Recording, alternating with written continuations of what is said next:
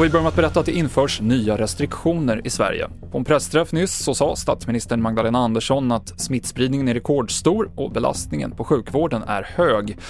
Alla som kan ska jobba hemifrån, vuxna ska begränsa sociala kontakter inomhus och så blir det förändringar för krogar. Krogar och restauranger med serveringstillstånd ska stänga senast klockan 23 och en begränsning på högst åtta personer per sällskap införs. Och jag påminner även om att det är krav på sittande servering och en meters avstånd mellan sällskap. De här nya reglerna börjar gälla på onsdag 12 januari. Mer från pressträffen på tv4.se. En elev och en lärare på en skola i Kristianstad skadades i en knivattack i morse. Det var en annan elev på skolan som gick till attack i ett klassrum.